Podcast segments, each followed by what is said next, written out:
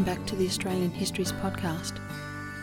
In this short episode, I'll be reading one of Henry Lawson's short stories or sketches.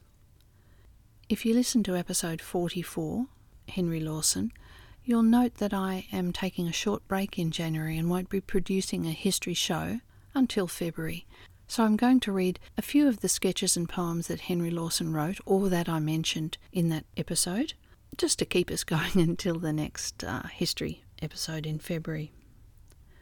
Today I'm reading The Drover's Wife, published in the Bulletin in July 1892. The two roomed house is built of round timber, slabs, and stringy bark, and the floors with split slabs. A big bark kitchen standing at one end is larger than the house itself, veranda included. Bush all around, bush with no horizon, for the country is flat. No ranges in the distance. The bush consists of stunted, rotten native apple trees. No undergrowth.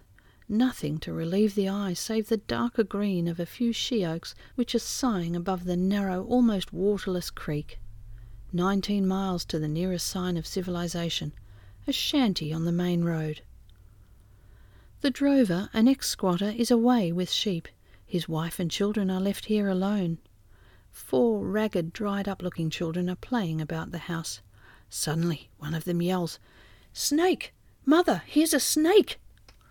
The gaunt, sun-brown bushwoman dashes from the kitchen, snatches her baby from the ground, holds it on her left hip, and reaches for a stick.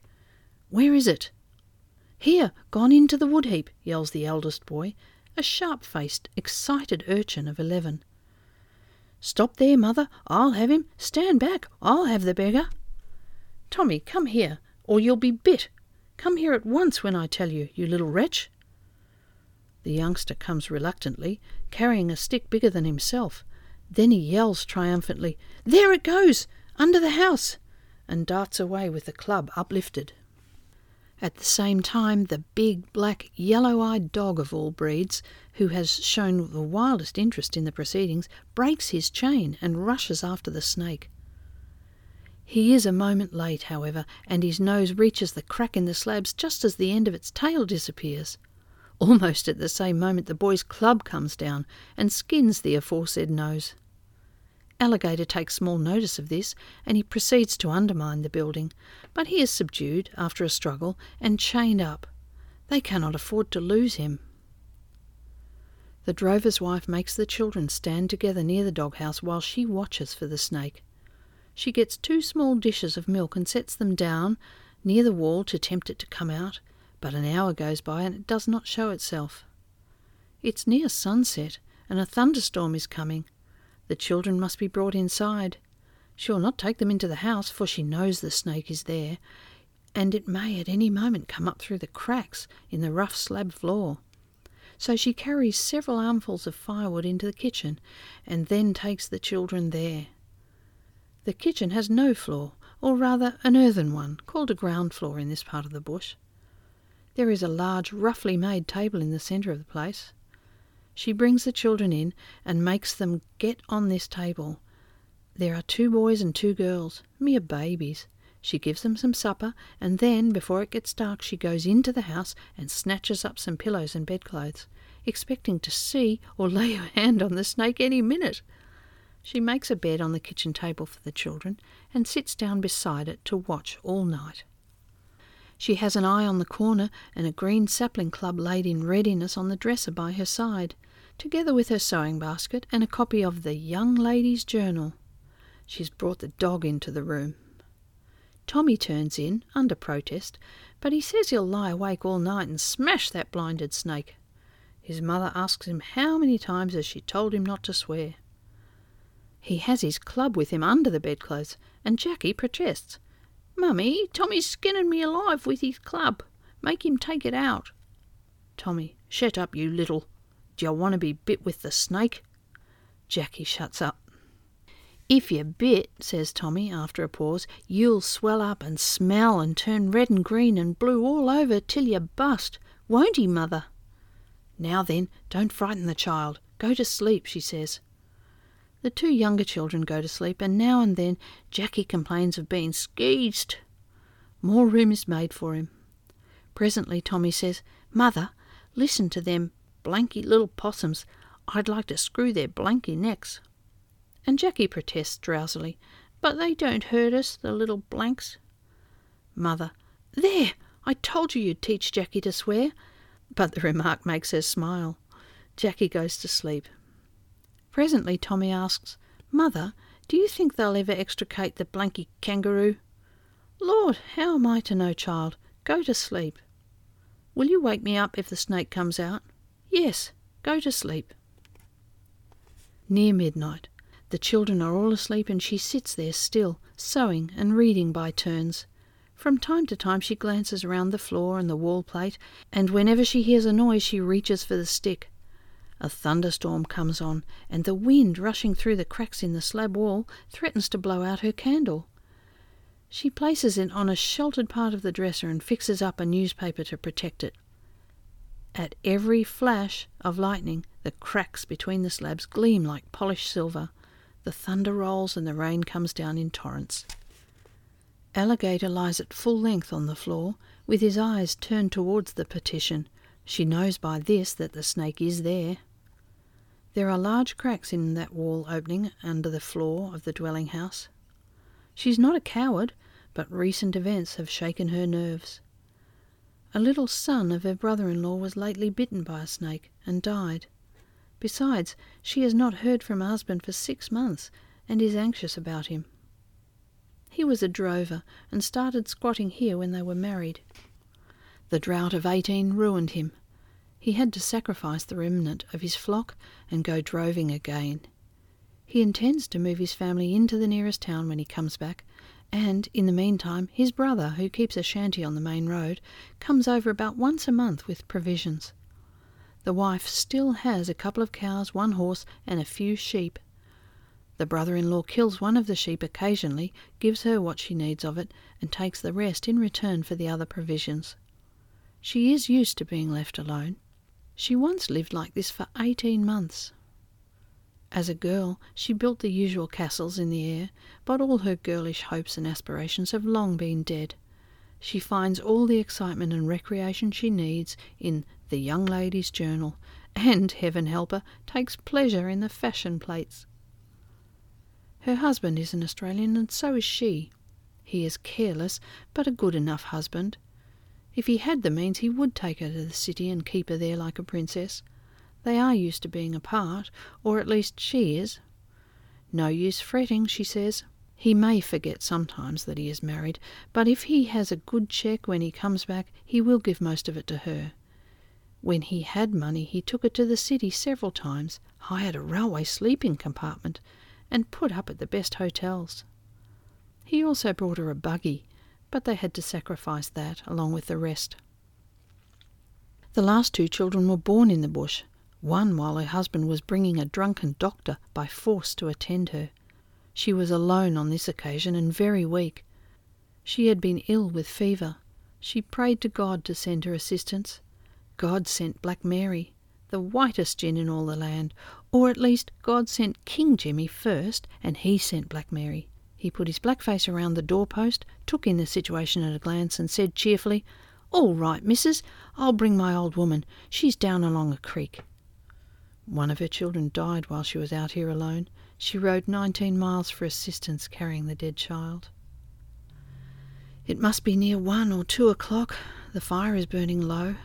Alligator lies with his head resting on his paws and watches the wall. He is not a very beautiful dog to look at, and the light shows numerous old wounds where the hair will not grow.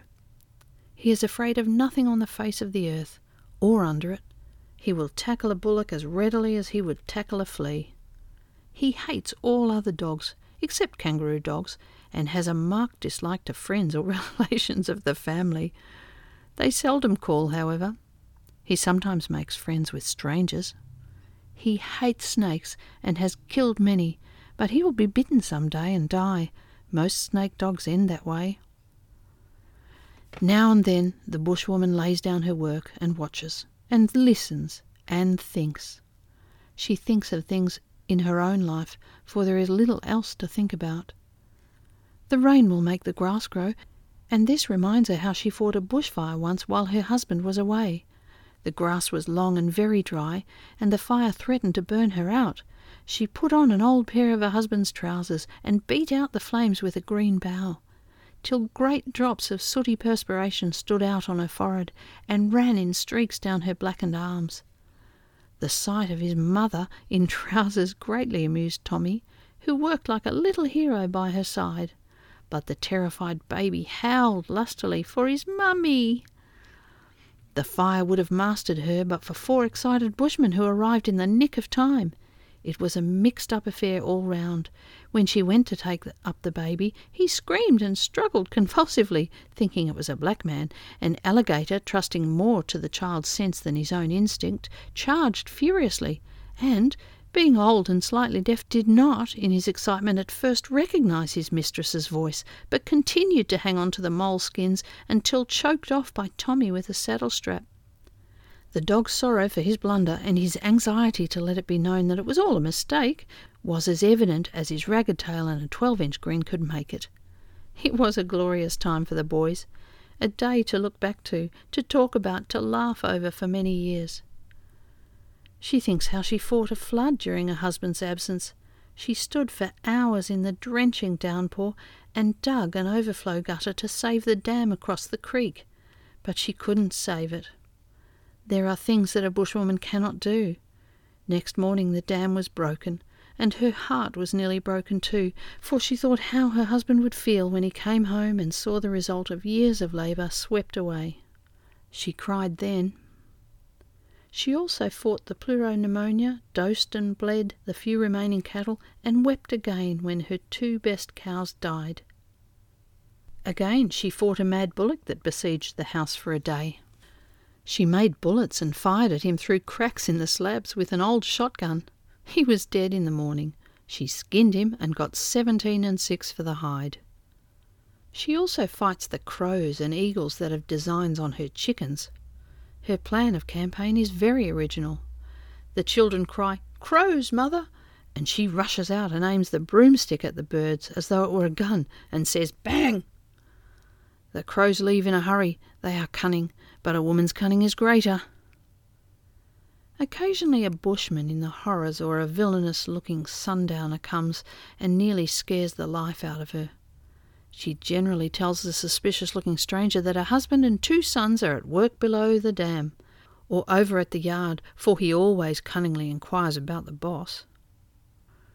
Only last week a gallows faced swagman, having satisfied himself that there were no men on the place, threw his swag down on the veranda and demanded tucker. She gave him something to eat, then he expressed his intention of staying for the night. It was sundown then, she got a batten from the sofa, loosened the dog, and confronted the stranger, holding the batten in one hand and the dog's collar with the other. Now you go, she said. He looked at her and at the dog and said, All right, mum, in a cringing tone, and left. She was a determined looking woman, and Alligator's yellow eyes glared unpleasantly. Besides, the dog's chawing up apparatus greatly resembled that of the reptile he was named after. She has few pleasures to think of as she sits here alone by the fire, on guard against the snake. All days are much the same to her, but on Sunday afternoon she dresses herself, tidies the children, smartens up the baby, and goes for a lonely walk along the bush track, pushing an old perambulator in front of her. She does this every Sunday. She takes as much care to make herself and the children look smart as she would if she were going to do the block in the city. There's nothing to see, however, and not a soul to meet.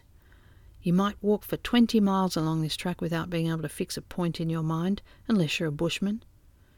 This is because of the everlasting, maddening sameness of the stunted trees, that monotony which makes a man long to break away and travel as far as trains can go, and sail as far as ships can sail, and further. But this bushwoman is used to the loneliness of it.